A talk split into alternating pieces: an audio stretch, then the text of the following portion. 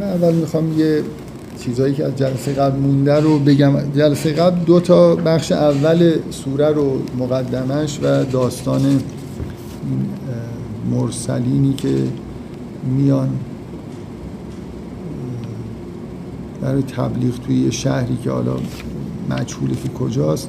اینا رو خوندیم. تقریبا فکر می‌کنم تا آیه 29 سی اینجوری جلسه قبل خوندیم یه نکاتی هست که فکر می‌کنم مخصوصا مربوط به سوالای انتهای جلسه است. بد نیست بهشون یه اشاره بکنم. یکی این که یه سوالی شد که این آیه لتنذر قوما ما انذر آباهم فهم غافلون گفتن توی ترجمه ای که یکی از حضار داشت اینجوری بود که ترجمه کرده بود لتنذر قوما ما انذر آباهم. یعنی برای اینکه به یه, یه قومی رو انذار بکنه قومی که پدرانشون انذار نشدن فهم غافلون. چون یه معنیش این میشه دیگه پدرانشون انذار نشدن فهم غافلون یعنی پس از غافلان هستن. و معنیش این میشه که خب قریش مثلا سال هاست که پیامبری نداشتن و بنابراین حالا مثلا داره گفته میشه که پیامبری براشون اومده. و ما می‌دونیم که بعد از ساخته شدن کعبه و اسکان حضرت اسماعیل توی اون منطقه خیلی سابقه وجود نداره از اومدن انبیا برای اعراب اونطوری که مثلا فرض کنید برای بنی اسرائیل می اومد بنابراین شاید این محتوا ایرادی توش نباشه. من نکته ای که می‌خوام بگم اینه که نگاه کردم و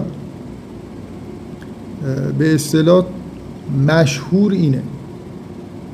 اون چیزی که من گفتم مثل ترجمه نه بین مترجمین ها یعنی شما توی تفاسیر عربی هم نگاه بکنید به اصطلاح این ما رو ما نفی می‌گیرن نه ما معادل با الذی.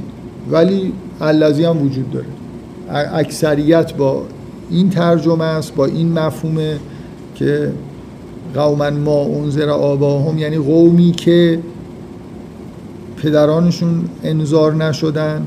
و اقلیت با اینه که بگیم قومی که لتنذر قوما برای اینکه قومی رو انذار بکنی. به اونچه مثلا آبایشون انذار شد خب من همچنان از نظر محتوایی احساس می‌کنم این دومی مناسب تره با محتوای آیات قبل و بعد بیشتر مطابقت داره. ولی چون حالا خیلی نکته حساسی نیست فکر می‌کنم لازم نیست تصمیمی آدم بگیره که حتما اینو بپذیره یا اون. فقط همینجور خواستم بگم که چون همجور گفتم و رد شدم و به نظر می اومد که انگار بدیهیه که ترجمه اینه ولی در برای خود منم جالب بود که اکثریت با اون ترجمه به اصطلاح ماه نفیه نه ماه الذی. این یه نکته. یه نکته دیگه. در مورد اینکه این آیه‌ای که من این البته دفعه قبل فکر کنم اشاره کردم که این آیه انما تنظر و من تبع ذکر دارم یه چیزی میگم که ممکنه توی ترجمه ها و تفاسیر شما اینجوری نبینید. یعنی من به شدت احساسم اینه که اینجا منظور از ذکر تبعیت از ذکر و خشیت رحمان و اینا یه چیز عمومی حالت عمومی انسان قبل از حتی ایمان آوردن خودش. ولی خب احتمالا اگه به تفاسیر و ترجمه مراجعه بکنید مثلا می‌بینید که خیلی جاها گفته شده که انما تنظر و من تبع از ذکر یعنی کسی که ذکر یعنی قرآن و من تبع از ذکر یعنی کسی که از قرآن تبعیت می‌کنه. و خشی الرحمن بالغیب هم یعنی کسی که از خداوند یعنی خدا رو قبول داره و نسبت به خداوند حالت خوف و خشیت داره. یه مقدار به نظر من اینجور نامناسبه و من سعی کردم اینجوری دیگه ای بگم که مفهومش چیه که همچنان هم فکر می‌کنم که اونجوری مفهوم بهتری داره. یه خورده عجیبه. شما بگید کسی انظار میشه که از قرآن تبعیت بکنه. مثل اینکه انظار یه چیزی که مردم می‌خواد بکشه تازه به راه ایمان باید این توصیفا ما قبل ایمان باشه نه بعد از این حال به هر حال این این نکته هم بد نبود که تذکر بدم مجدد. و دیگه در مورد چیزهایی که دفعه قبل گفته یکی دو تا بحث یه خورده کلانتر مونده اینا بحثای ریزه. یه نکته ای که انتهای جلسه قبل مطرح شد این بود که من گفتم که برم تو تفاسیر نگاه بکنم ببینم که این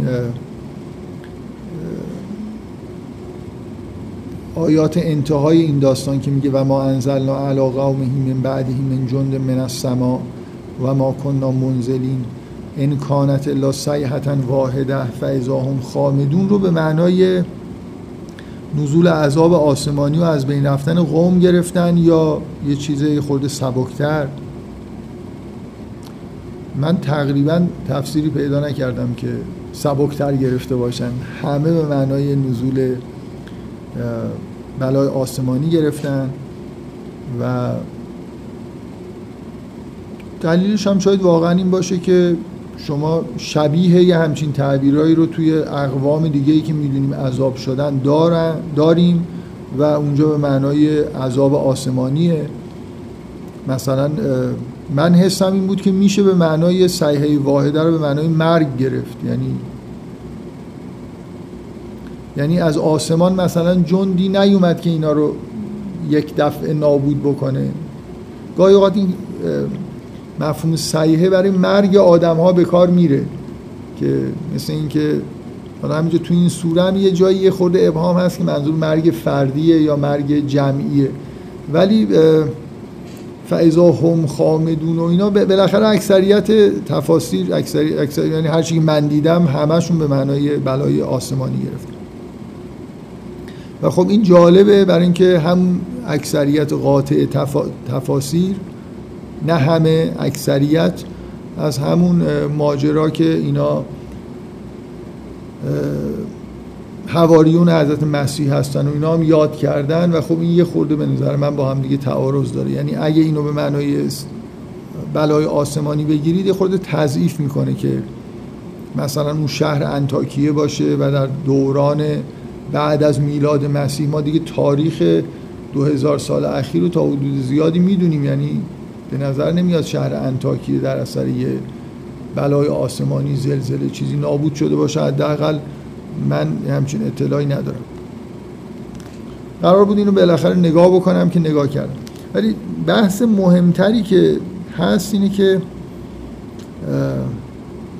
آقای خاج نژاد آخر جلسه سوالی کرد. من یه خورده دوچار تردید کرد در مورد یه نکته که گفتم. الان می‌خوام در مورد این تردید خودم یه خورده صحبت بکنم. ایشون از بذارید بذارید کلا موضوع رو اینجوری مطرح بکنم.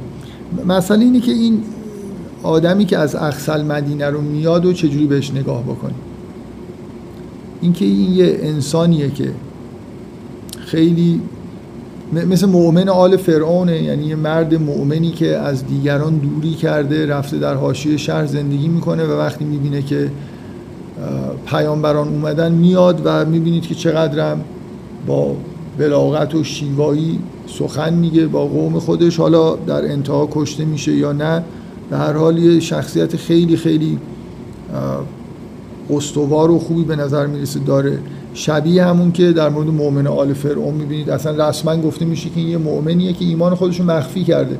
به محض اینکه انبیا میان این فوری تشخیص میده که اینا مثلا رسول خدا هستن و میاد یه سخنرانی قرایی می‌کنه و اظهار ایمان می‌کنه و دیگران هم دعوت می‌کنه به ایمان احساس می‌کنه و الان وقتشه که مثلا ایمان خودش رو ابراز بکنه. من واقعیت اینه که سوره یاسینی که از خیلی خیلی وقت قبل مثلا موقعی که دانشجو بودم این سوره رو بارها خوندم و یه تصوراتی تو ذهنم شکل گرفته و صد درصد از نظر من تصوری که از این آدم توی ذهن من شکل گرفته بود همین بود که الان گفتم. یعنی یه چیزی شبیه مؤمن آل فرعون. ولی حالا یه طور دیگه اون موقعی که این تصورات تو ذهن من شکل گرفته این کارهایی که مثلا یه سوره رو بردارم سعی کنم مثلا جزئیاتش رو نگاه کنم بعد توی یه قالب کلی ببینم معنای کلی کلی سوره چی و اینو از این کارو نمی‌کردم. یه خورده قدیمی تر از این حرف هست. الان که نگاه می‌کنم یعنی واقعا هم جلسه قبل که اومدم هم با تصورات قدیمی که در مورد سوره یاسین داشتم اومدم احساس می‌کردم که خب خیلی سوره خوبی و برم دربارش صحبت بکنم. اینم هیچ هیچ کنجکاوی جدیدی نکردم ببینم که مثلا نظرم در مورد یه خودم سختش هست دارم. یه تصور خوب اینجوری که در مورد یه نفر آدم داره رو بخواد به دلایلی به هم بریز ولی حالا بیاید اون تصورات بذاریم کنار.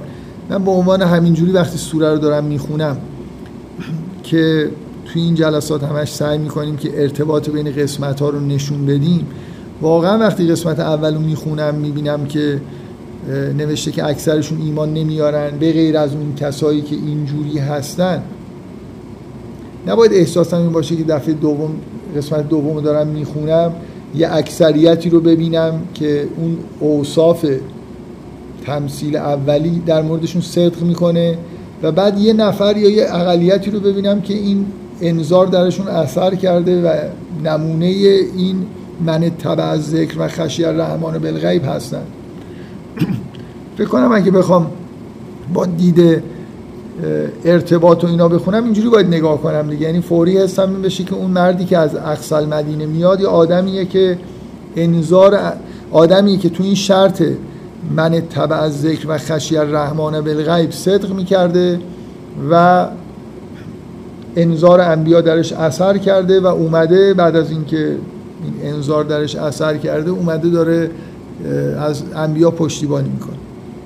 در واقع یکی از پیروان انبیاس به طور متعارف که بقیه انبیا می پیروانی دارن. نه یه مؤمن آل فر... شبیه مؤمن آل فرعون که انگار از قبل ایمان داشته و فقط حالا میاد اظهار ایمان می‌کنه.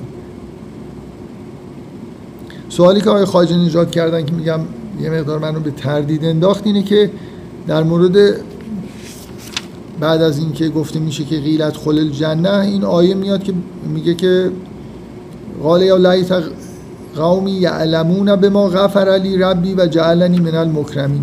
اون چیزی که در ابتدام در مورد اینایی که انظار درشون اثر می‌کنه میگه فبشر به مغفرت و اجر کریم. این دیگه این شباهت لفظی یه خورده آدم رو بیشتر به تردید میندازه که اونجوری نگاه نکنیم من همین این تو ذهنم مون و به ذهنم رسید که این استدلالی که شاید تو ذهن من هست که این اینقدر حرفای خوب می‌زنه. مثل خود انبیا صحبت می‌کنه قاطع صحبت می‌کنه حرفای حق خیلی روشنی بیان می‌کنه. مالی الا اعبد و اعبد الذی فطرنی. و مالی الا اعبد الذی فطرنی و الیه ترجعون مثلا. یا اتخذ من دونه آلهتا ان یردن الرحمن به زر لا تغن انی شفاعتهم شیئا ولا ینقذون عین حرف انبیاست دیگه. خیلی یعنی اون تصوری که تو ذهن من شکل گرفته در اثر اینی که خب این آدم اصلا خیلی سطح بالا داره صحبت می‌کنه خیلی قاطع و روشن حرف می‌زنه شبیه انبیا صحبت می‌کنه. من بعد از اینکه از این جلسه رفتم به ذهنم رسید که این سحره فرعونم که شکست می‌خورن خیلی خوب حرف می‌زنن. اون لحظه ای که ایمان میارن تو سوره اعراف اگه بتونم پیدا کنم براتون بخونم. میگن که لا زیر انا الی ربنا منقلبون. بعد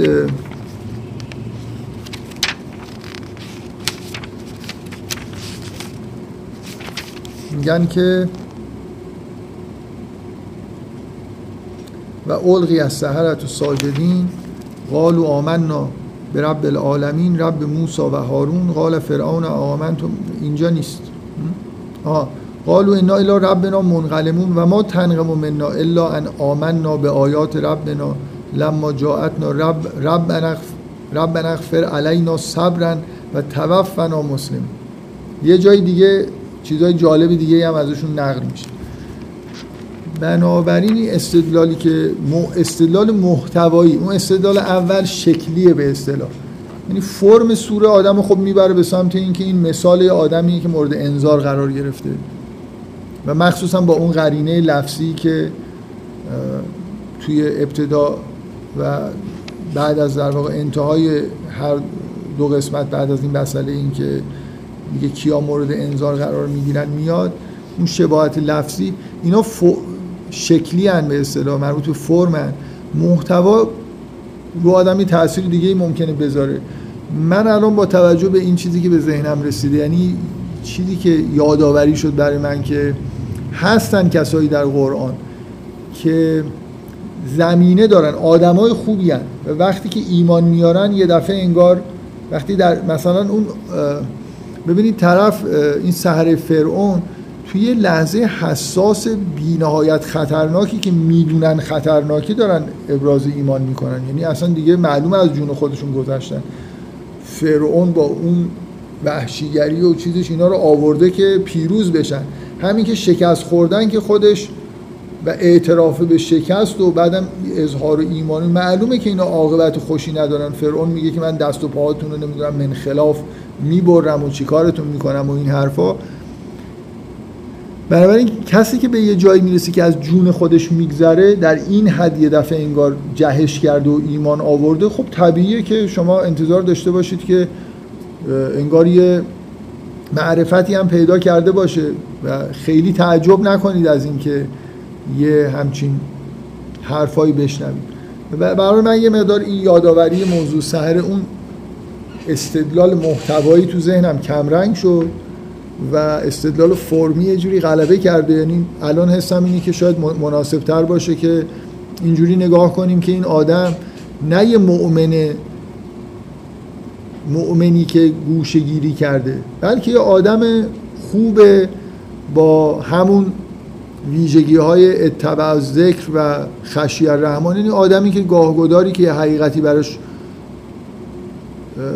روشن شده که مثلا این کارهایی که اینا می‌کنن غلطه نباید این کارو کرد یا یه کار دیگه ای باید کرد این کارا رو کرده. برای همین هم از مردم دور شده. ولی نه اینکه یه موحد مثلا فرض کنید مثل یه موحد مؤمن به معنای واقعی کلمه است. بلکه یه آدم مستعد پاکیه. وقتی که چیز میان این مرسلین میان و حرفای حق رو می‌زنن و این میشنوه ایمان میاره و حالا در حدی همین حالت انذار و اینا روش تاثیر گذاشته که اونم مثل سهره فرون از جان گذشته میاد حرفای حق و جلوی قومش می‌زنه و طبعا به نظر می‌رسه که با توجه به اون خطابی که بهش میگه که غیلت خلل جنه اکثریت معتقدن که شهید شده. یعنی قوم به قتل رسوندنش که هیچ بعید نیست با توجه به تهدیدهایی که بر علیه خود مرسلین کردن که احتمالا شاید معجزاتی داشتن. بالاخره از اونای خورده حساب میبردن. این یکی که آدم به اصطلاح ما یه لاقبایی برای خودشون وسط اومده و داره خیلی هم صحبت های بلیغ می‌کنه و مردم رو احتمالا به سمت خودش به سمت این فرستاده شده می‌کشه. هیچ بعید نیست که با این قرینه محتوایی و اون چیزی که بعدا میگه که غیرت خلل جنه واقعا بپذیریم که کشتنش و وارد بهش داره میشه. و یه نکته دیگه ای که به ذهنم رسید که باز اینو تقویت می‌کنه اینه که شما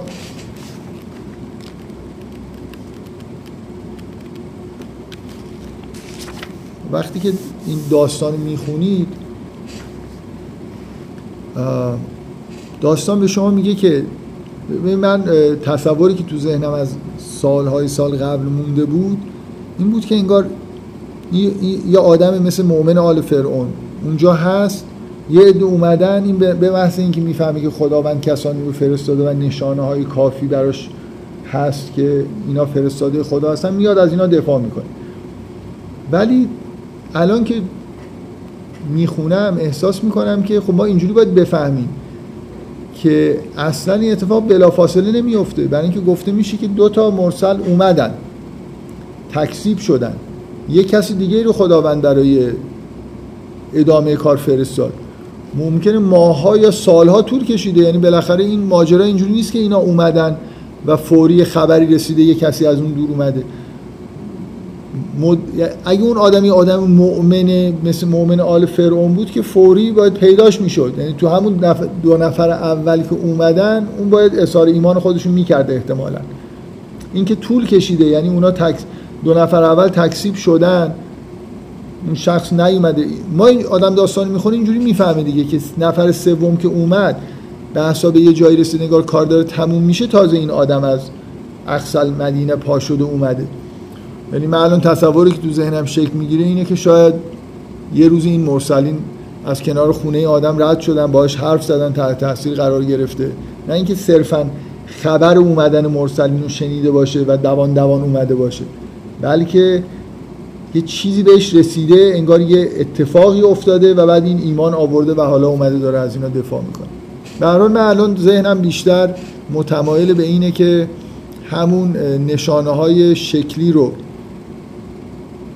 در واقع ملاک قرار بدیم و اون جنبه محتوایی که این حرفاش خیلی خوبه رو اینجوری توجیه بکنیم که خب یه آدمیه که آدم پاکی بوده در اثر انذار ایمان آورده و مثل همون سحره فرعون چون حالت یه ایمان شدید ناگهانی قطعی داره و از خود گذشتگی هم داره می‌کنه انگار به یه حالت معرفتی هم رسیده که حرفای خیلی عمیق و خوبی می‌زنه در واقع یه جوری عین انبیا صحبت می‌کنه.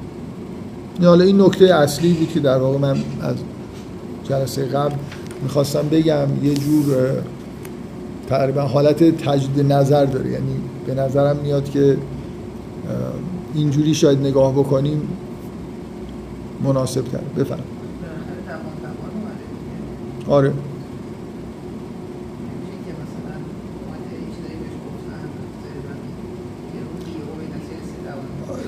نه یه روزی به این نتیجه رسیده و دوان دوان اومده. اولا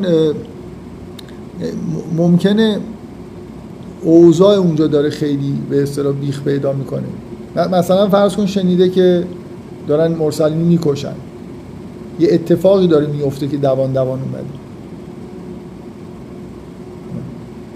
من احتمال گفتم که تو ذهنم احتمال این دومی بیشتر شده. هنوزم بالاخره یه حسی از این که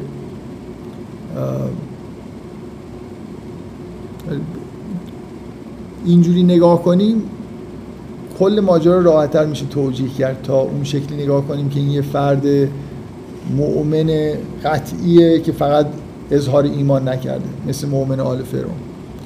یعنی صرف این که دوان دوان اومده یا صرف این که مثلا فرض خوب داره حرف می‌زنه که نکات محتوایی جالبی هم هستن به نظر من کافی نیست در مقابل چیزهایی که برعکسش وجود داره.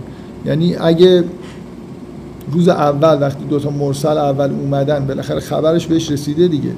اقصال مدینه دیگه اونقدر دور نیست نفهمه که همچین اتفاقایی توی شهر داره میفته. خبرش رسیده و نیومده یعنی اینکه هنوز به این جایی که الان رسیده نرسید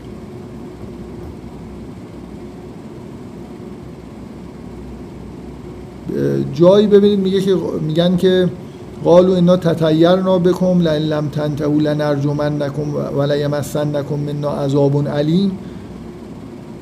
اونا میگن قالو طائرکم معکم این ذکرتم بل انتم قوم مسرفون. دعوا داره میشه دیگه. یعنی یه جاییه که ممکنه قوم بزنن مرسلین رو بکشن. میگه که جا من اخص المدینت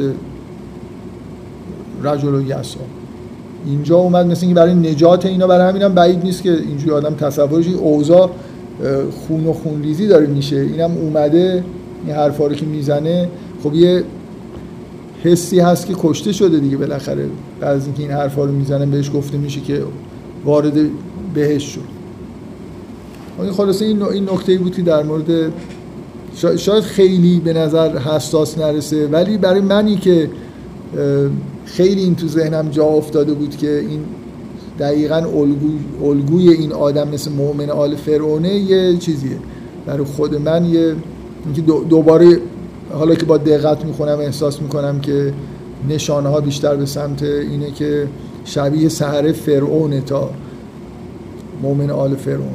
یعنی آدمی که واقعا نمونه در واقع اینجا تو این داستان نمونه کسی که تحت تاثیر انظار قرار گرفته رو قرار ببینیم.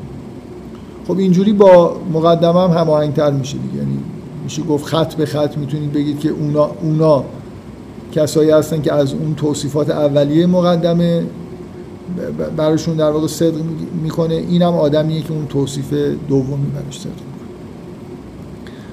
خب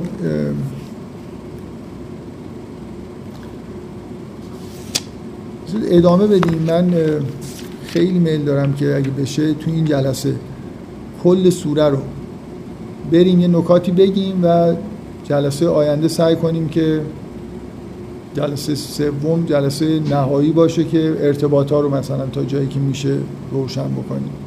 اگه بتونیم تا آخر بریم خیلی خوبه که یه جلسه فقط بمونه برای اینکه این قطعه ها رو کنار هم دیگه در واقع یه جوری معنیاشون رو اگه, اگه ارتباط خاصی با هم دیگه دارن که همینجوری آدم می‌خونه روشن نیست در واقع بگیم و به اون محتوای کلی سوره نزدیک بشیم.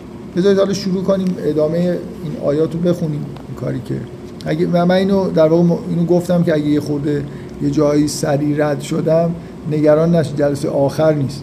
میل دارم یه دور تا آخر برم و دوباره برگردیم از اول مرور کنیم.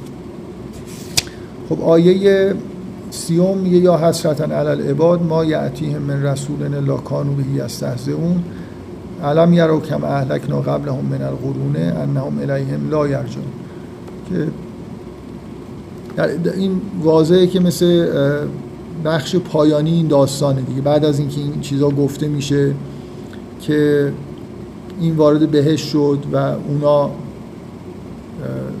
یه سیحه اومد و جزو خامدون شدن و اینا میگه که حسرت بر بندگان که هر فرستاده ای که اومد مسخراش کردن و آیا ندیدن که قبلشون قبل از اینها خیلی از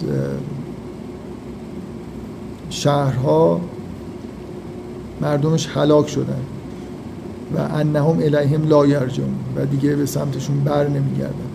رفتن رفتن که رفتن. توی یکی از این تفاسیر نوشته بود در مورد این آیه که این گوسفندان وقتی که می‌بینن که قبلی که رفته مثلا سرشو بریدن یه جوری یه خورده احساس خطر می‌کنن ولی یه حالت اینجوری داره که اینا قبلش این همه مثل اینکه قربانی دادن در خاطر این استهزا و تکسیبشون ولی اصلا هیچ عین خیالشون نیست. این آیه انهم الیهم لا یرجعون جالبه دیگه. دی بودن رفتن و دیگه هم برنمیگردن و این کل لما جمیع لدینا محضرون. و همه اینا بالاخره یه روزی در محضر خداوند مجددا حاضر میشن. که این پایان این بخش دومی که دوباره برمیگرده مثل اون بخش اول مقدمه که با ذکر حشر و قیامت و برگشت به سمت خداوند که ترجیبا این سوره است تموم شد این قطعه هم با همین عبارت تموم میشه. خب بعد یه قسمتی هست که از آیه 32 شروع میشه تا آیه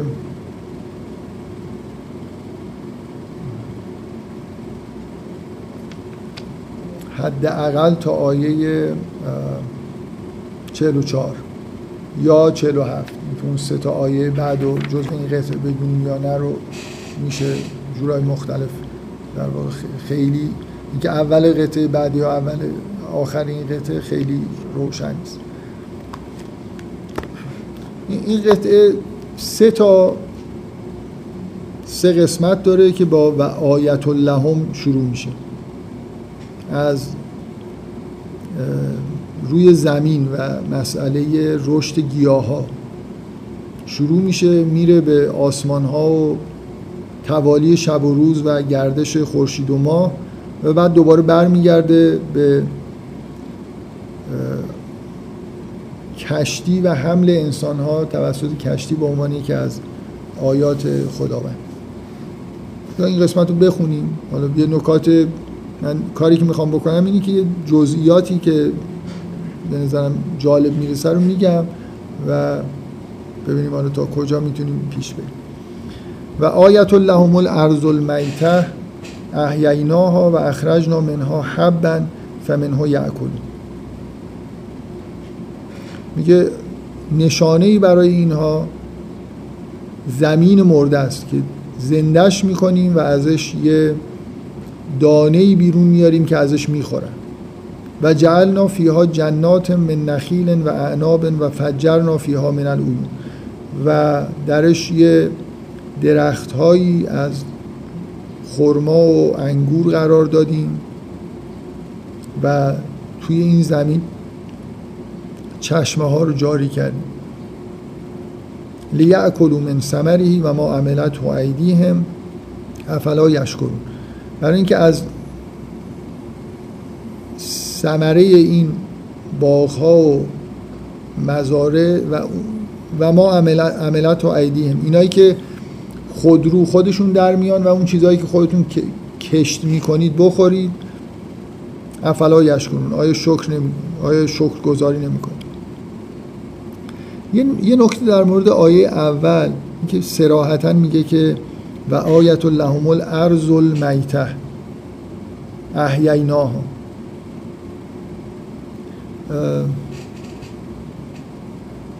اینکه وقتی یه گیاهی رشد می‌کنه یعنی این تصویری که یه زمین مرده ای هست که زنده میشه. فکر می‌کنم یه بار شاید تو سوره حج یه جایی که یه همچین آیاتی بود به این نکته اشاره کردم که یه جاهایی مخصوصا اینجا خیلی با سراحت تعبیر اینه که خود اون زمین زنده شده. نه فقط یه گیاهی. برای خاطر اینکه گیاه چجوری رشد می‌کنه. همون واقعا همون زمینه همون خاکه که میاد وارد مثلا موقع رشد گیاه گیاه رو می‌سازه دیگه. یعنی یه درخت چیزی نیست. به غیر از اینکه انگار همون اجزایی که توی اون خاک هست زنده شدن. یعنی فقط اینو می‌خوام بگم به عنوان یه حالت شاعرانه و تمثیلی نگیرید که زمینی که بایره مرده است وقتی که توش یه گیاهانی رشد می‌کنن حیات پیدا کرده. به این معنا که حیات رو در بر گرفته. خودش واقعا یعنی یه بخشی از این زمین تبدیل به اون گیاه ها شده دیگه. یعنی موجود زنده شده. یه چیز مرده ای بوده یه سری اجزاء مثلا معدنی بودن توی خاک که اینا رفتن توی این گیاه ساختارش رو تشکیل دادن. بنابراین انگار یه قسمتی از این زمین به معنای واقعی کلمه تبدیل موجود زنده شد. کلا تعبیر اینه که یه زمینی مرده و اینو زندهش می‌کنیم و ازش یه گیاهانی در واقع بیرون میاد که دانه هایی در واقع میدن که شما ازش می‌خورید. و بعد حرف از این می‌زنه که یه باغاتی وجود دارن. حرف از باغ که می‌زنه از جاری شدن چشمه صحبت می‌کنه. معمولا باغات از آب باران و اینا زیاد سیراب نمیشن. یه نهری چشمه ای چیزی مثلا معمولا وجود داره که سیرابشون می‌کنه. تناسب در واقع اینکه بعد از اینکه حرف از باغات می‌زنه میگه و فجرنا فیها من العیون اینه که انگار اون جایی که می‌خواد باغ درست بشه اون جاهاییه که چشمه و نهر و اینا جاری. لیعکلوا من ثمره و ما عملت و ایدیهم که از این چیزهایی که خودرو در واقع اومدن بخورید و از اون چیزهایی که خودتون میکارید افلا یشکرون. سبحان الذی خلق الازواج کلها مما تنبت الارض و من انفسهم و مما لا یعلمون. پاک و منزه از خدایی که ازواج رو خلق کرده. مما تنبت الارض. اینکه نر و ماده مثلا در چیزهایی که توی زمین کاشته میشه وجود داره و من انفسهم. از حیوانات و انسان و همه نر و ماده دارن و مما لا یعلم. و از اون چه که نمی‌دانیم. ما الان می‌دونیم که این زوجیت در جهان خیلی خیلی مسئله عمیقیه. یعنی فقط به موجودات زنده. اینجا حرف از اینه که نباتات و گیا نباتات و حیوانات و انسان ها مثلا زوجیت توشون آشکاره. یه جور زوجیت جنسی در واقع می‌بینیم. ولی زوجیت در جهان یه چیز خیلی عمیقتر از این یعنی شما مثلا بار مثبت منفی دارید. من خیلی مناسب نیست تو این جلسات یه چیز بحث علمی بکنیم ولی کلا یه موضوعی توی فیزیک هست بهش میگن سیمتری بریکینگ یعنی شکست تقارن که تقریبا مسئله یعنی مبحث خیلی پایه‌ای مهم ذرات بنیادی و این حرف هست. ارتباط این چیز با شکست تقارن به نظر من اینه. کلا انگار مثلا جهان هر چیزی که نمود پیدا می‌کنه توی دنیا از نظر فیزیکی در اثر شکست تقارن به وجود میاد. این تقارن که میشکنه در کنار مثلا یه جور قوانین بقا مثلا فکر کنید یه, یه چیزایی مثل اینکه یه چیزایی میره این ور از اون ور کم میشه. می‌خوام بگم این علت این زوجیتی که توی دنیا وجود داره اینه که این تقارن ها که شکسته میشن انگار هی دو تا قطب ایجاد میشه در مقابل هم دیگه. در اصل اینکه این شکست تقارن تقارن یعنی مثلا فرض کنید انگار که همه چیز به طور مساوی وجود داره. کافی که یه چیزی نامساوی بشه دیگه. یه, یه چیزی مثلا فرض کنید یه ذره یه باری رو بگیره انگار از اون ور یه چیزی کم شده. حالا این توصیفی که من دارم می‌کنم خیلی توصیف بیشتر تمثیلی و ابتداییه. ولی واقعا توی شکست تقارن انگار این تشکیل دو تا قطب مخالف ایجاد میشه و این چیزیه که شاید علت اینه که تو همه جای دنیا که نگاه می‌کنیم یه زوجیت هایی می‌بینیم. خیلی چیزا در واقع مقابل دارن. به اینکه یه چیزی اینور ظاهر میشه انگار از حالت تعادل که خارج میشه اون ورم یه چیزی در مقابلش ظاهر شد.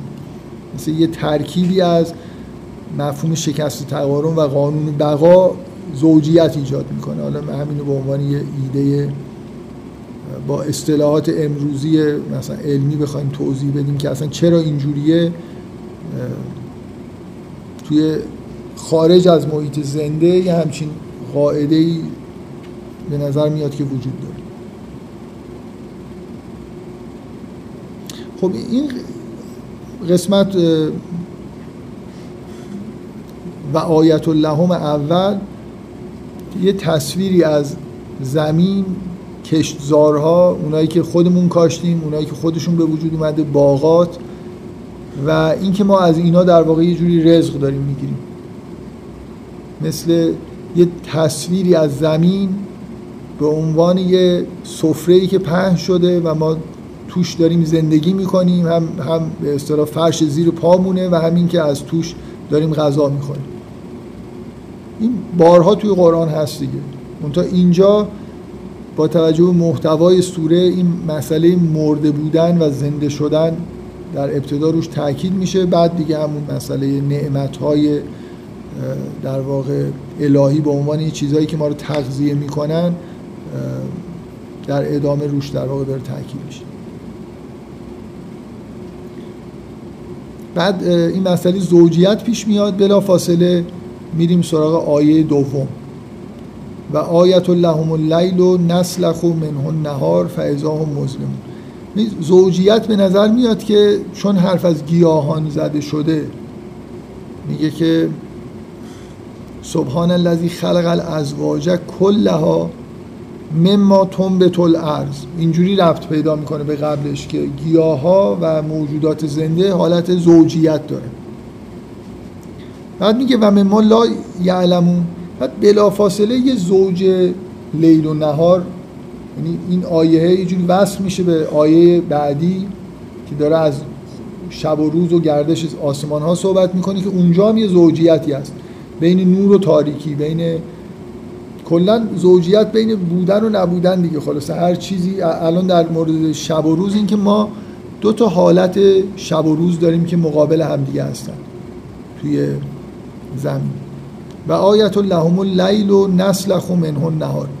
من می‌خوام بگم اون آیه زوج اینکه ازواج خلق کردیم بین اون آیه اول و آیه دو.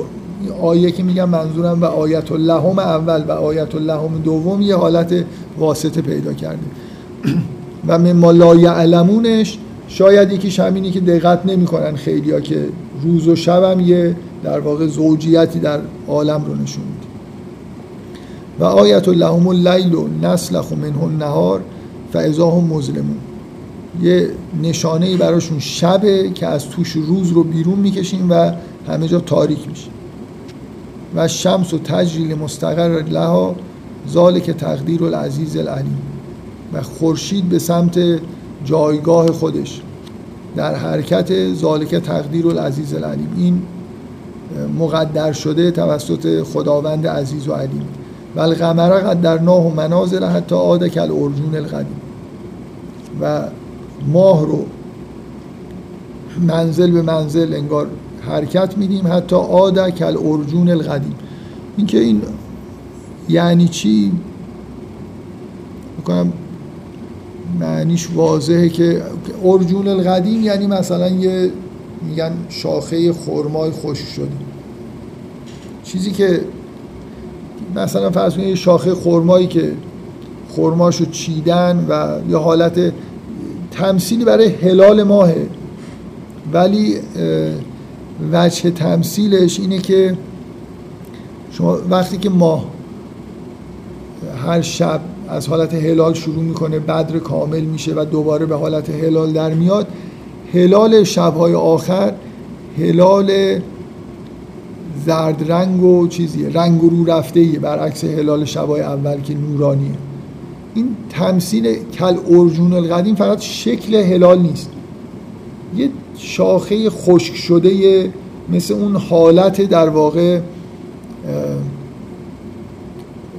چی میگن رنگ پریدگی و اینا هم توش هست. یعنی صرفا این نیست که تن مثال زده شده باشه برای اینکه فرم هلال توی ذهن آدم بیاد که شاخه مثلا خرما هلالی شکله. بلکه اون واژه قدیم کل ارجون القدیم اشاره می‌کنه به اینکه حالت ماه توی روزهای آخر چجوریه حالت هلال ماه در روزهای اول اینجوری نیست. پس ول قمر قدرناه و منازل حتی عاد کل ارجون القدیم لشمس و ینبغی لها ان تدرک القمر ولا اللیل سابق النهار و کل فی فلک یسبه و نه شمس با قمر تداخلی پیدا می‌کنه نه قمر با شمس نه روز با شب و کل فی فلک یسبهون همشون در یه در یه فلکی شناور هست. من باز اصلا شوق این کار رو ندارم ولی واقعا یه جایی که بحثای فیزیکی یه جمع مذهبی بود یه سری بحثای فیزیکی می‌کردن در تطبیق فیزیک جدید با طبیعیات قدیم. من اونجا این نکته رو گفتم خیلی خیلی به نظرشون جالب اومد که اگه نیروی جاذبه رو بذاره واقعا وقتی شما میگید تصور کنید که کرات در اثر نیروی جاذبه دارن هر نظم پیدا می‌کنن و حرکت می‌کنن و این حرفا. این که بگیم فی فلک یسبهون این که در یه مثلا جایگاه مدوری شناور هستن خیلی توصیف خوبی برای این نیست. اون بیشتر شبیه اینی که توپی رو با ریسمان بگیرید و بچرخونید. در حالی که نظری نسبیت عام اگه یه نفر بپذیره که میگه که مثلا در اثر ماده فضا زمان انحنا پیدا می‌کنه و هر چیزی که داره حرکت می‌کنه انگار داره رو خط مستقیم. با حرکت به اصطلاح انیشتنی همه حرکت های کرات حرکت آزادانه است. عین در واقع همون آزادانه به این معنا که اگه شما یه طبق تصورات فیزیک نیوتونی اگه توی خلا به یه ذره که هیچ نیرویی بهش وارد نمیشه یه نیروی اولیه وارد کنید. این تا بی نهایت در اثر این نیرویی که بهش وارد شده با یه حالت آزادانه حرکت می‌کنه دیگه. یعنی انگار کاری انجام نمیده اصلا. توصیف انیشتن از حرکت کرات من اصلا نمی‌خوام بگم نظری انیشتن درست یا نیوتن. می‌خوام بگم توصیف انیشتنی به این واج... این چیزی که الان اینجا می‌خونیم واقعا با جاذبه هیچ سازگاری نداره. جاذبه احساس این که اینا کلون فی فلکی یسبهون انگار یه حالت شناوری دارن توی یه مدارایی دارن حرکت می‌کنن یه حالت انگار حرکت آزادانه. خیلی شبیه نیست ولی این چیز توصیفی که توی نظریه انیشتن هست به این آیه یه شباهتی داره. خب این آیت اللهم دوم اولا یه جوری وصل شد به اون آیت اللهم اول با این مسئله زوجیت. بعد ارتباطش اینه که در, در واقع یه, نکته ای که بارها تو قرآن مرتب روش در واقع از شب و روز استفاده میشه یعنی که هی تذکر داده بشه اینی که متوجه این نکته باشیم که حیات و اون چیزی که توی زمین داره میگذره یه چیزی جدای از آسمان نیست. یعنی اینکه مثلا من فکر کنم که رب من در زمین یه کسیه اونی که تو آسمان یه کسی دیگه است. شب و روز یه چیز واسطه است دیگه.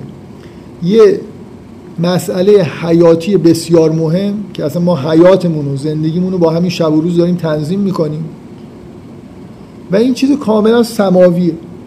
یعنی دیگه شب و روزو که من نمی‌تونم بگم رب من رب اختصاصی من توی زمین به وجود آورده برای من.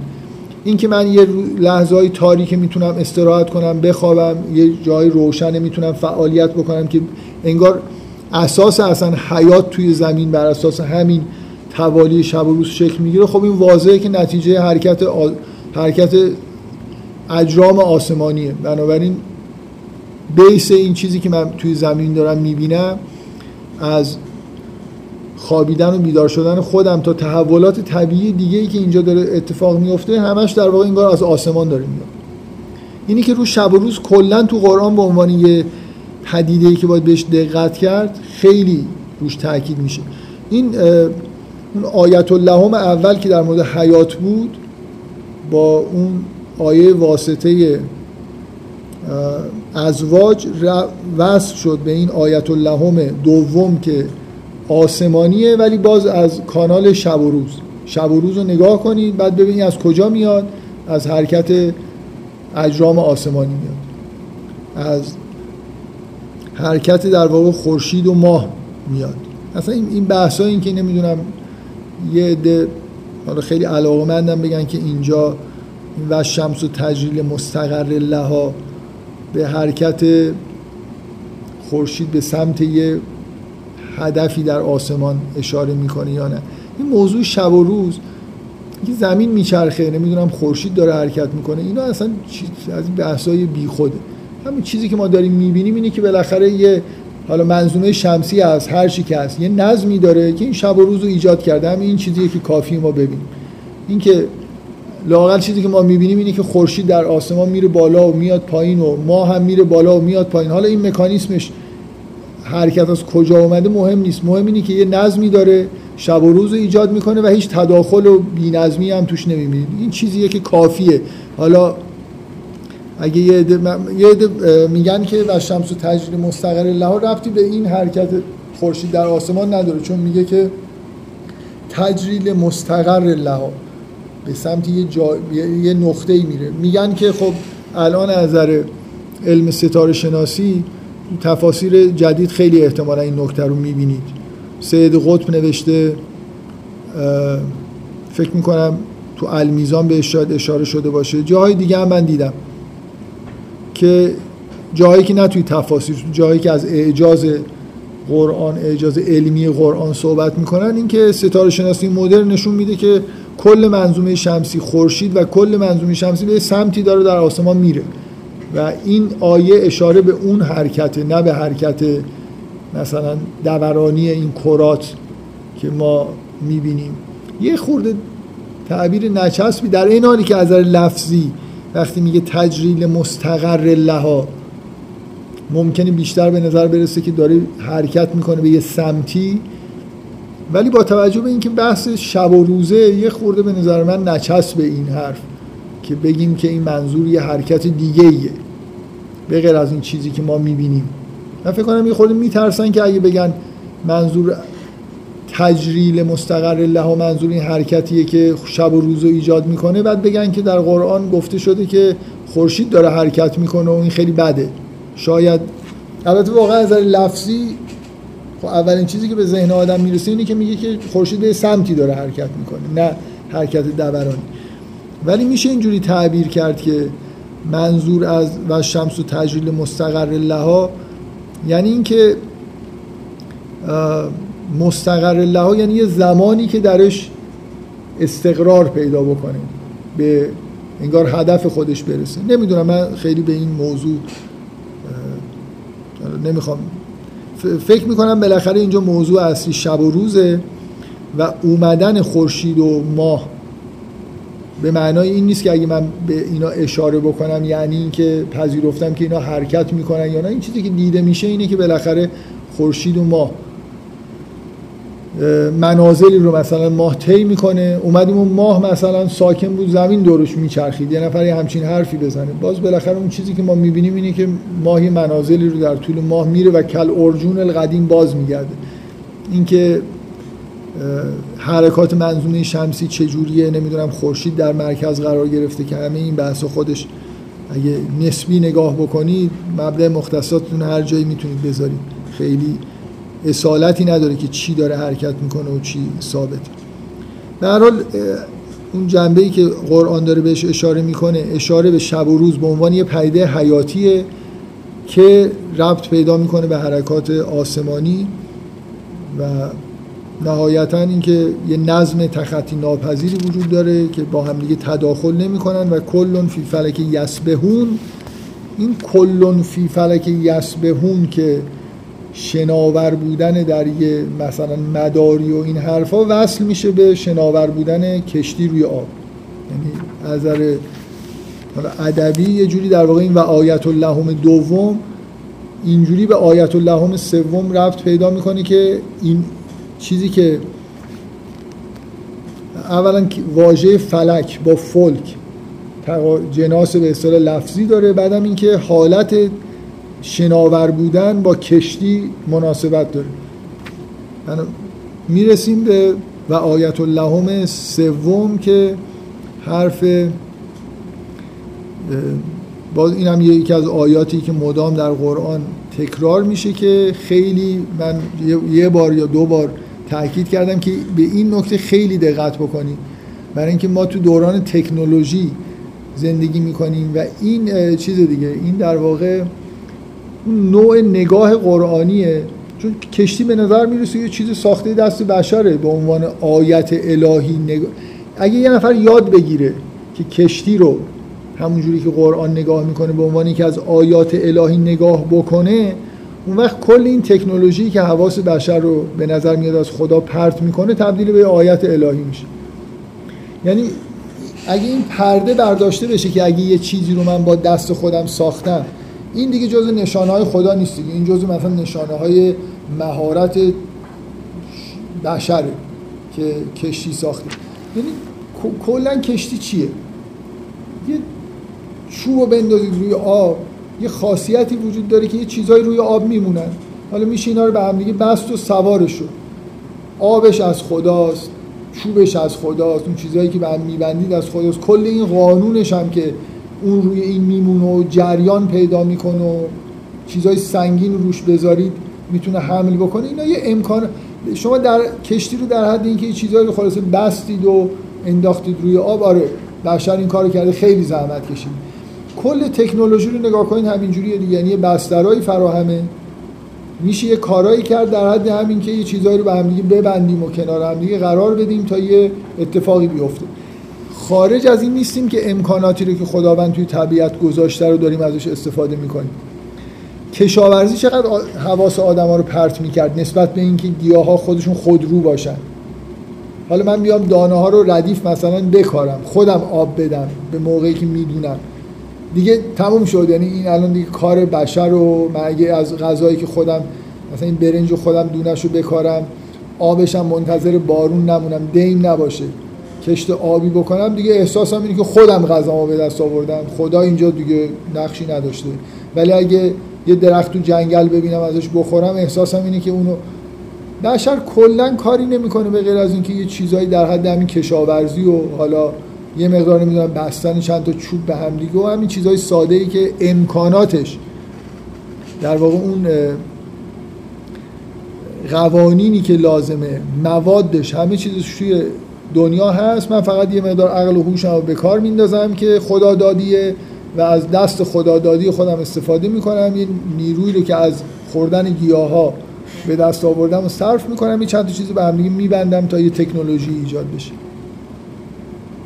اگه کشتی حواسمون رو پرت نکنه فکر کنم کلا توی دنیای تکنولوژیک زندگی بکنیم خیلی حواسمون پرت نمیشه. اگه واقعا کشتی رو ببینید و یاد خدا بیفتید تایتانیک رو مثلا ببینید بگید عجب خداوند مثلا. و واقعا بشر اینجوری نیست. کشتی رو نگاه می‌کنه و به یاد مثلا مهارت مهندسی که اینو طراحی کرده و کارگرایی که زحمت کشیدن اینو به این چیزا فکر می‌کنه. اگه اینجوری نباشه یعنی کشتی رو واقعا وقتی می‌بینید یاد خدا بیفتید به جایی رسیدید که تکنولوژی شما رو از خداوند غافل نکنه که خیلی لازم داریم.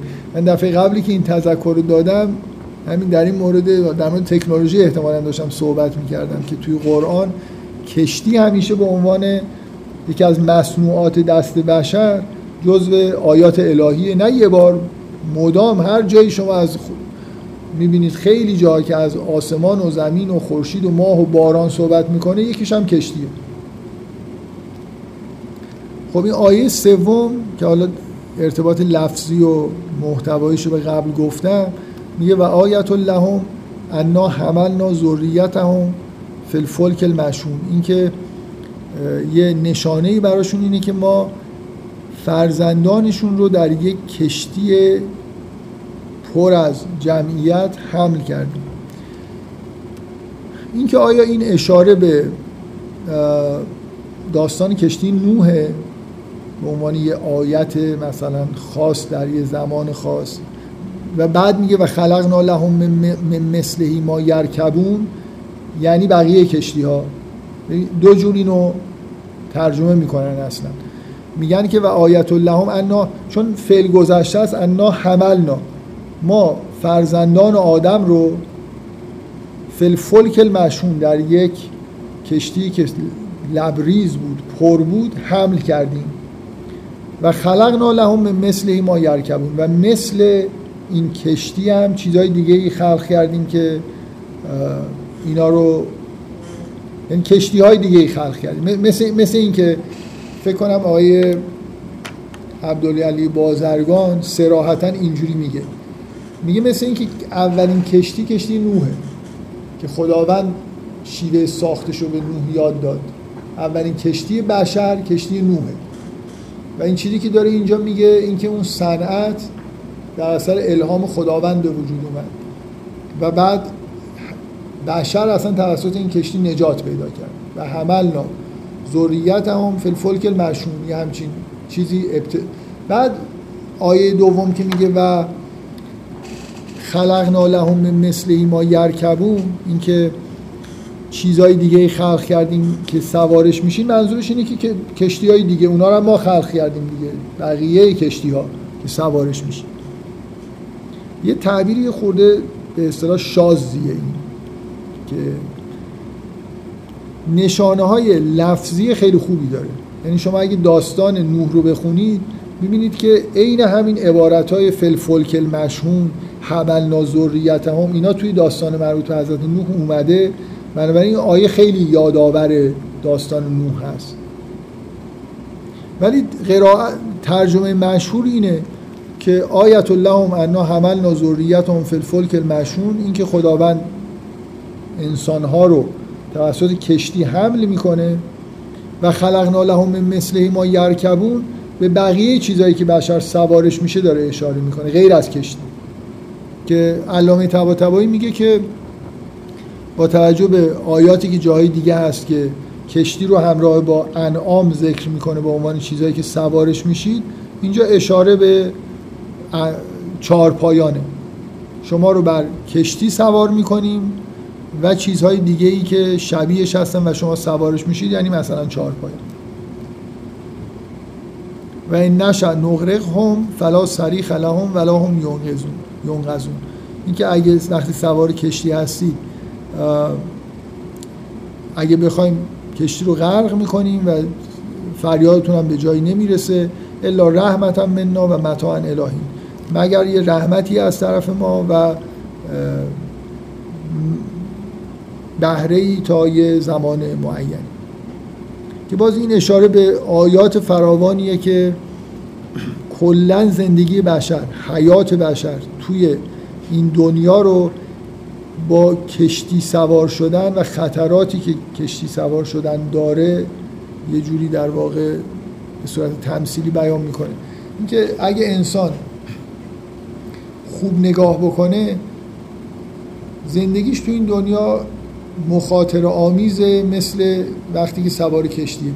تمثیلی که خداوند می‌زنه این که میگه وقتی اینا سوار کشتی میشن احساس ناچاری می‌کنن و یه طوفانی ایجاد میشه و این حرفا فوری موحد میشن و از خداوند کمک می‌خوان و همه بوتا همه چیز میره کنار و بعدم که نجات پیدا می‌کنن دوباره برمیگردن به اون حالت قبلی خودشون.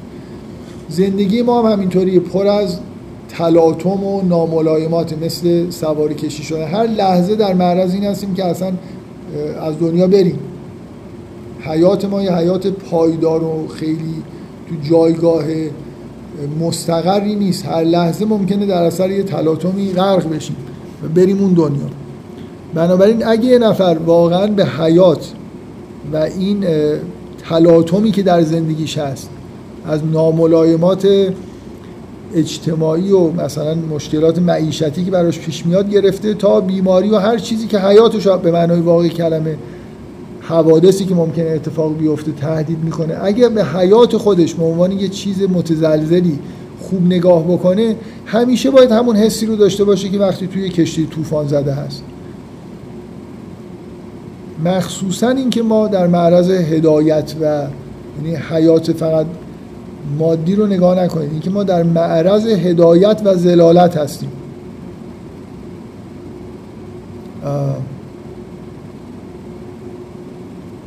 اینه که این احساس رو خیلی باید به آدم بده که هر لحظه ممکنه در واقع انگار حیاتش تهدید بشه.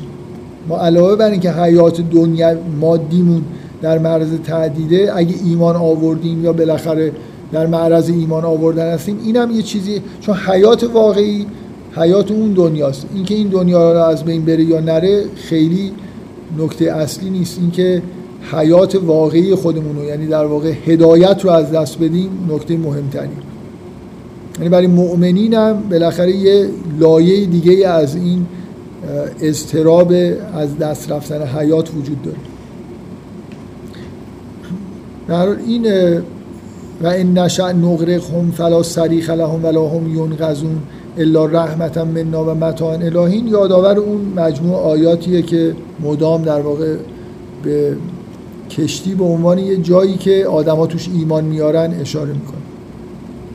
و اذا قیل لهم اتقوا ما بین ایدیکم و ما خلفکم لعلکم ترحمون. بدون جواب.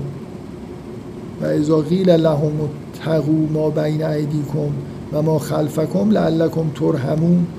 وقتی بهشون گفته میشه که تقوا پیشه کنید در مقابل بترسید از این چیزی که در پشتتون هست و در, در جلوتون هست و در پشت از آینده و گذشته خودتون بترسید.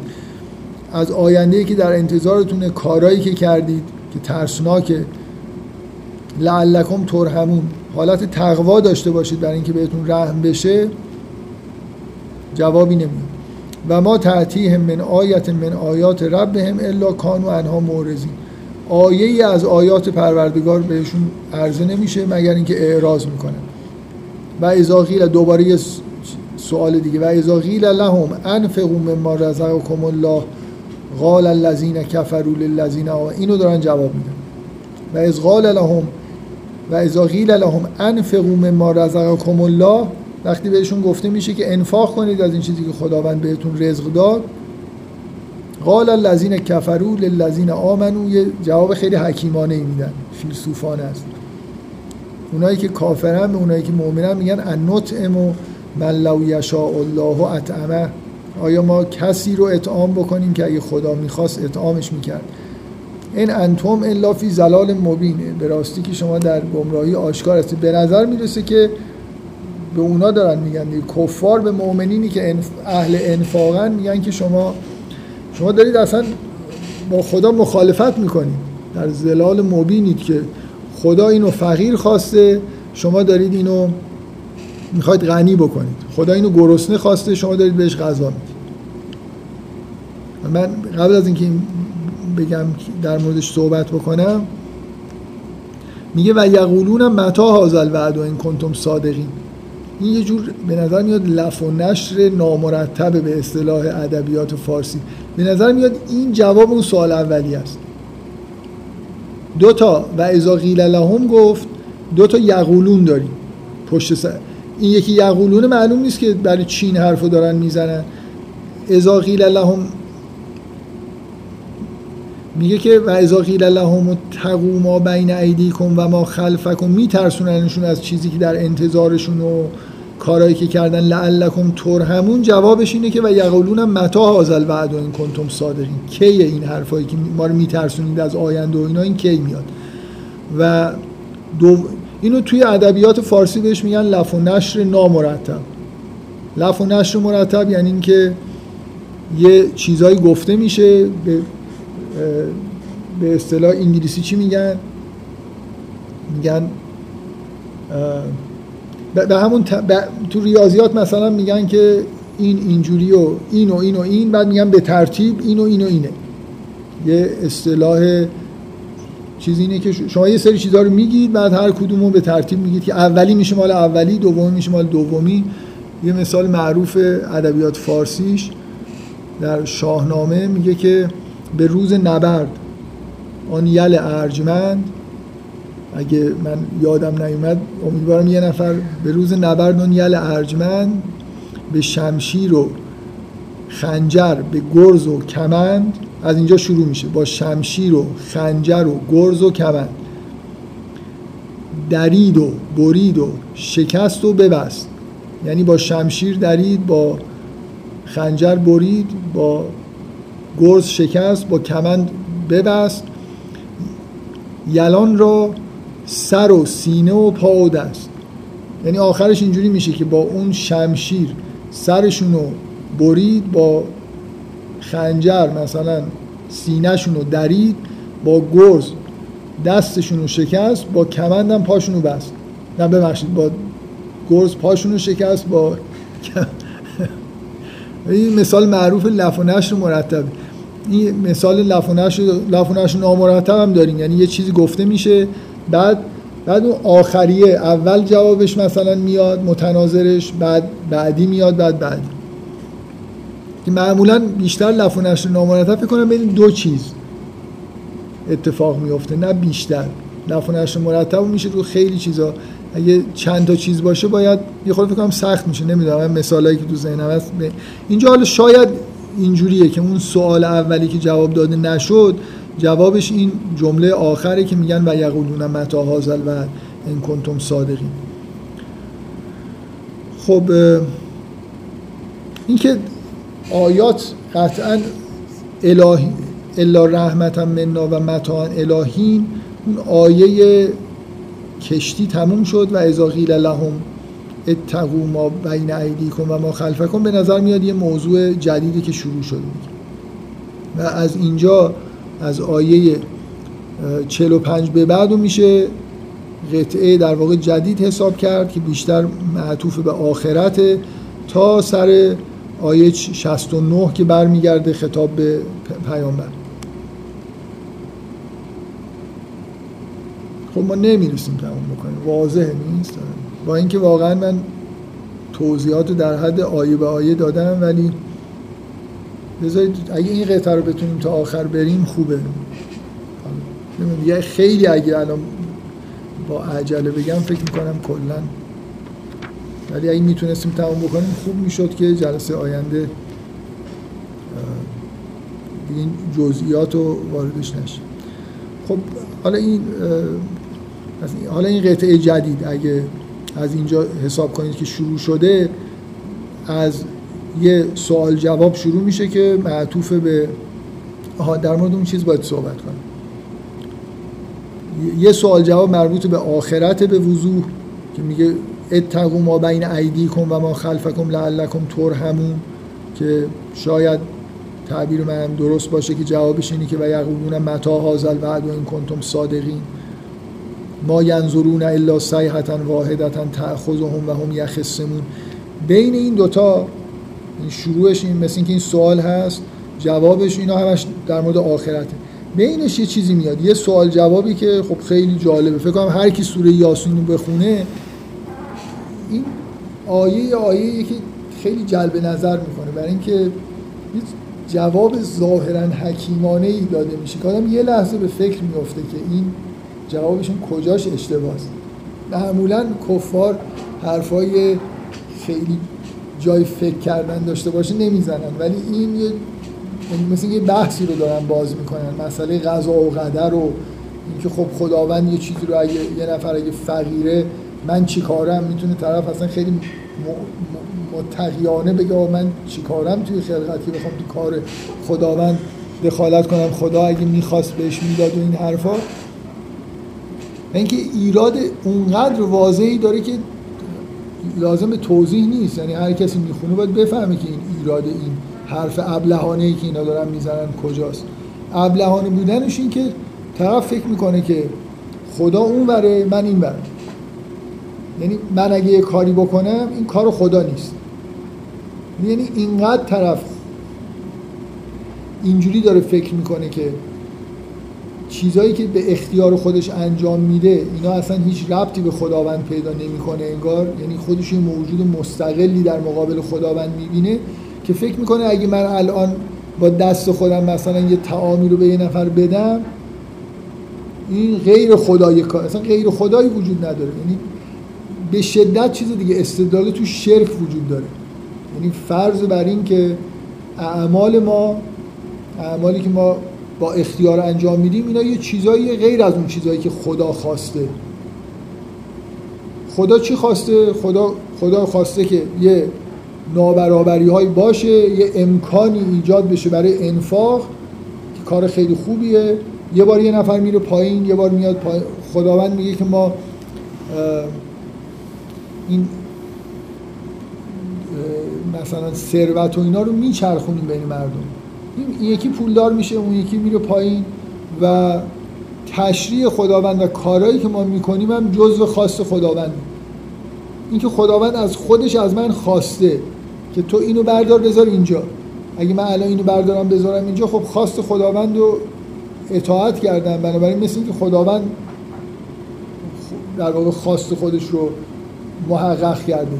ولی این طرف میگه که وقتی بهش میگن که انفاق بکن که اگه من بکنم یه چیزیه که خدا اون چیزایی که خارج از اختیار من انجام شده رو خدا انجام داده اونی که من انجام میدم و من انجام دادم.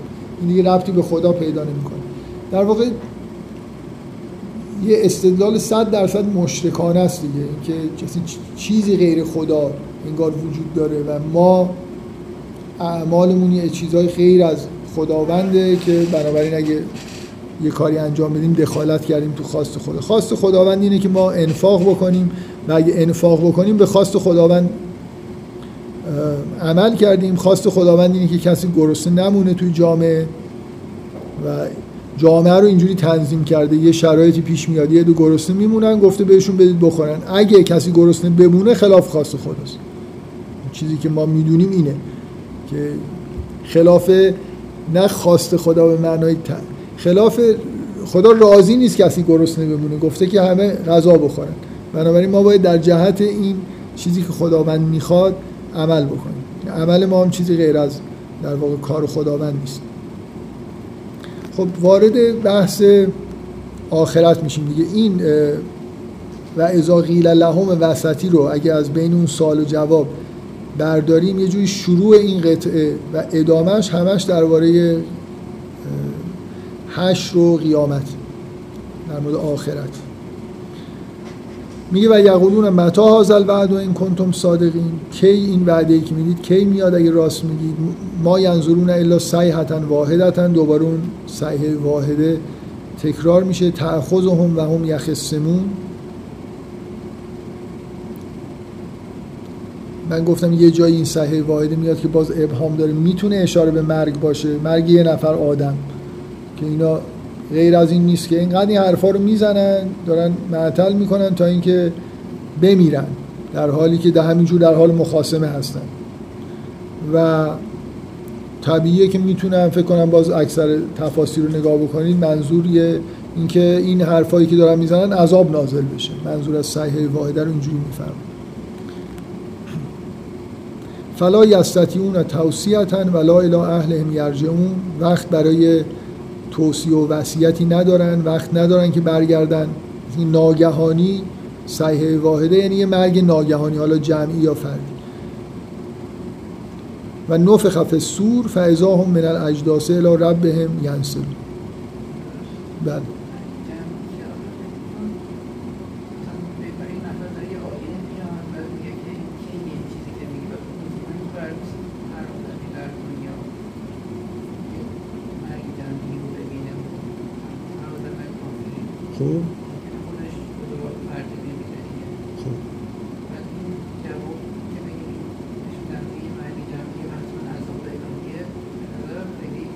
آیا این شما میگید که این بیشتر می‌خوره که مرگ فردی باشه؟ چرا؟ میگن و ما ینظرون الا صیحتا واحدتا میگه اینقدر این حرفا رو می‌زنن تا عذاب الهی مثلا نازل بشه. و هم یخصمون. در حالی که دارن چون جمع اومده فکر کنم اکثریت حسشون اینه که جمعیه. جمع اومدنش البته چیز نیست. ملاک روشنی نیست. شاید به این دلیل که بعدش میگه من فی سور مثلا توی بعضی از تفاسیر نوشته که این صحیحه واحده که میگه مثلا نفخ چی میگن؟ نفخ سور اوله. مثلا وارد قیامت داریم میشیم.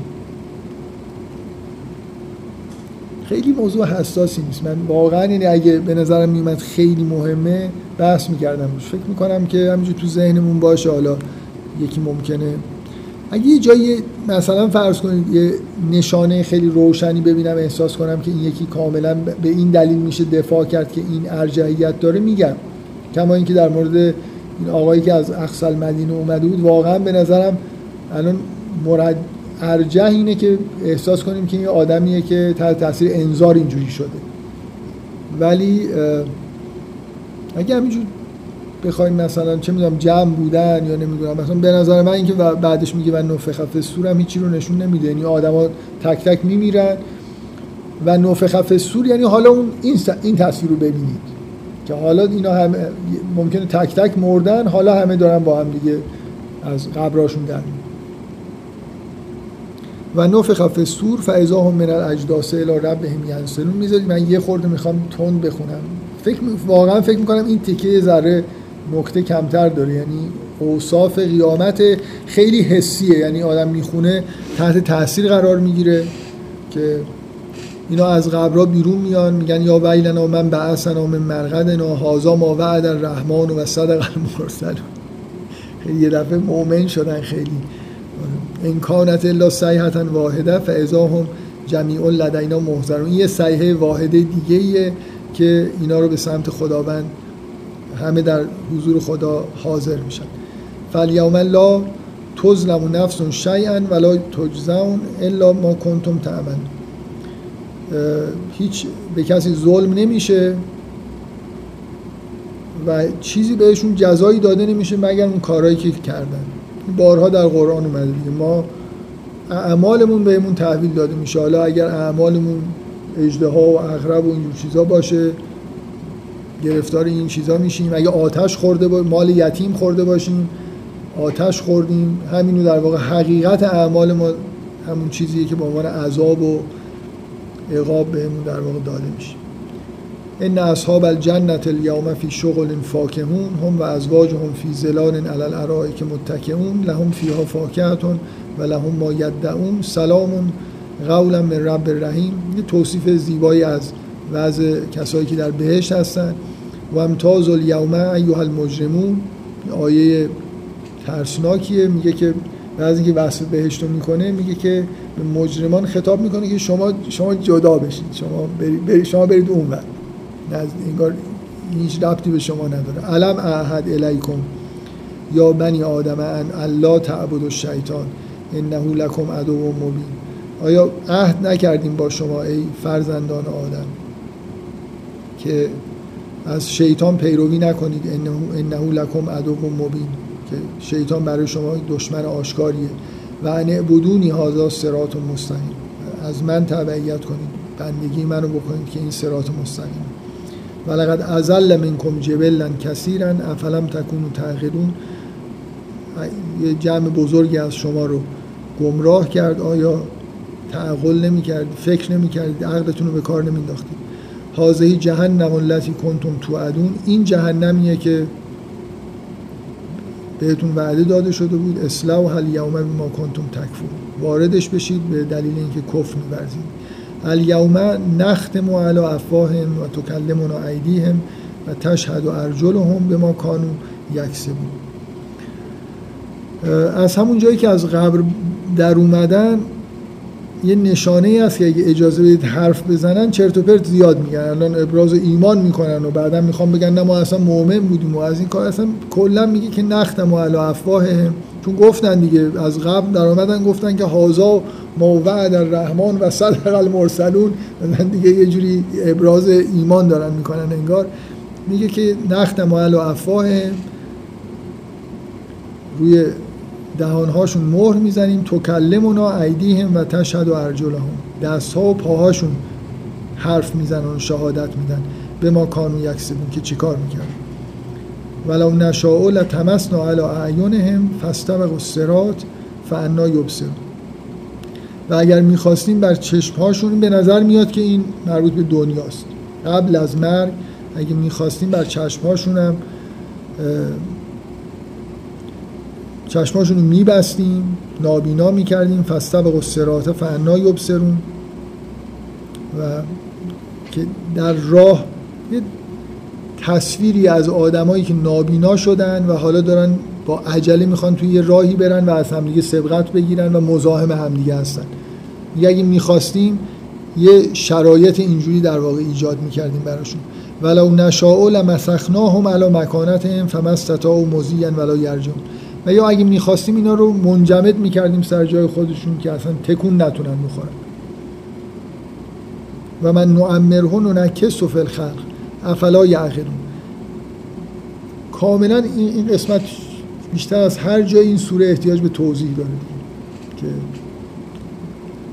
این دوتا تمثیلی که بعد از این آیات قیامت میاد منظور چیه؟ و این چه ارتباطی می این داره که به من نعمره ننکس و الخلق؟ کسی که عمر طولانی پیدا می‌کنه دوباره انگار برمیگرده به دوران طفولیت خودش. وارونه میشه یعنی اینکه به نظر میاد منظور اینه دیگه. همه چیزایی به تعدیل چیزایی که به دست آورده از دست میده و شبیه یه بچه ناتوان میشه. افلا یعقلون آیا تعقل نمی‌کنه؟ در این حالی که اینجاها یه حالتی داره که یه ابهامی به وجود میاد ولی شاید به دلیل همین حالت پراکندگی داره پراکندگی که از نظر محتوا وجود داره. مخصوصا به دلیل قدرت اصلا کلا این سوره رو که می‌خونید این سوره مثل سوره صافات یا مثل سوره شعرا خیلی چیز دیگه از نظر چی میگن؟ وزن و آهنگ و اینا یه جور خاصی شما فرم سوره از نظر الفاظ شبیه اصلا جز سیومه. آیه های کوتاه ضرب های سریع همونجوری سوره صافات اینجوریه. اینا سوره های بلندن ولی از نظر فرم خیلی شبیه سوره های کوتاه هستن. خیلی حرکت های تند وجود داره تصاویر توش میاد میره. من, من می‌خوام بگم که این که یه دفعه اینجا گفته میشه و ما علمناه الشعر. و ما ینبغی له مثل اینکه به یه اوج شاعرانه ای رسید دیگه. یه دفعه چند تا این تصاویر اومد این آیه ها اومد. ضرب آهنگای ولو نشا و لمسخنا علی مکانتهم فما و مزیا ولا یرجعون و من نعمره ننکس فی الخلق افلا یعقلون. یه جوری آهنگین و شعر مانند بلافاصله میگه و ما ینبغی و ما علمناه شعر و ما ینبغی یه فکر نکنید شعر یادش دادیم. و سزاوار هم نیست که پیامبر مثلا فکر کنید داره شعر میگه. من حسم اینه که علاوه بر این که شاید علاوه بر این که کل سور شاعرانه است این قسمت پراکندگی محتوام یه چیزی توی ذهن آدم بیاره که مثل این داره میگه که اینا رو دقت کنید اینا همینجوری چی اشعار پراکنده و این حرفا که طرف تخیلش به کار افتاد و یه سری تصاویر داره می‌بینه. یا آدمای کوری که دارن توی راهی رقابت می‌کنن یا نمی‌دونم یا آدمی که سر جاش اینجوری نگاه نکنید این شعر نیست. مثلا نگاه داره دعوت می‌کنه که در خوب بخونید اینجا رو. ببینید چی داریم میگیم بهتون. چه مثلا حالا اینکه ربطشون رو بفهمه خود این محتوای این تمثیلا و این حرفایی که داریم می‌زنیم رو بفهمید. شعر نیست و ما ینبغی شعر اینجوریه دیگه. طرف ذهنش رو خود آزاد می‌ذاره و یه تصاویری میاد از خود شاعرم بپرسید ممکنه دقیقا نتونه بگه که منظورش چی بوده. من همیشه ترم, ترم اول دانشگاه بودم یه معلم ادبیات داشتیم یه بار خصوصی باش صحبت می‌کردم به من گفت در مورد فلان شعر از یکی از شاعرای معروف معاصر که هنوزم در قید حیاته و شاعر خوبی هم هست انصافا خب من در مورد این قطعه ازش پرسیدم. گفت مکس کرد فکر کرد برگشت گفت به خدا نمی‌دونم منظورم چی بود. یعنی اون لحظه طرف تد... اون لحظه شاید می‌دونسته چی داره میگه ولی توی حالت الهام و اینای حسی داشته که اینجوری بیان شده. ولی الان که دیگه اون حس رو نداره این که می‌خونه بر نمیگرده اون حالتش که دقیقا به شما توضیح بده که این یه دونه چهار تا مثلا بیت وسط این شعر برای چی اینجا هستن. خب ما قطعه آخر موند. فکر می‌کنم باز هنوز حسم اینی جلسه آخر می‌تونیم تموم جلسه دیگه می‌تونیم تموم بکنیم. ولی اصرارم ندارم. اگه بحثایی پیش اومد مثلا جلسه دیگه هم مون چهار جلسه بشم چون اینکه سوره یاسین کوچیکه مثلا ظرف یکی دو جلسه بخوایم جمعش بکنیم من خیلی اینجوری نگاه نمی‌کنم. فکر می‌کنم هر سوره رو برمیداریم دو سه جلسه حداقل طول می‌کشه. حالا انشالله جلسه آینده تموم می‌کنیم. اگه نه جلسه بعد دیگه فکر می‌کنم قطعی.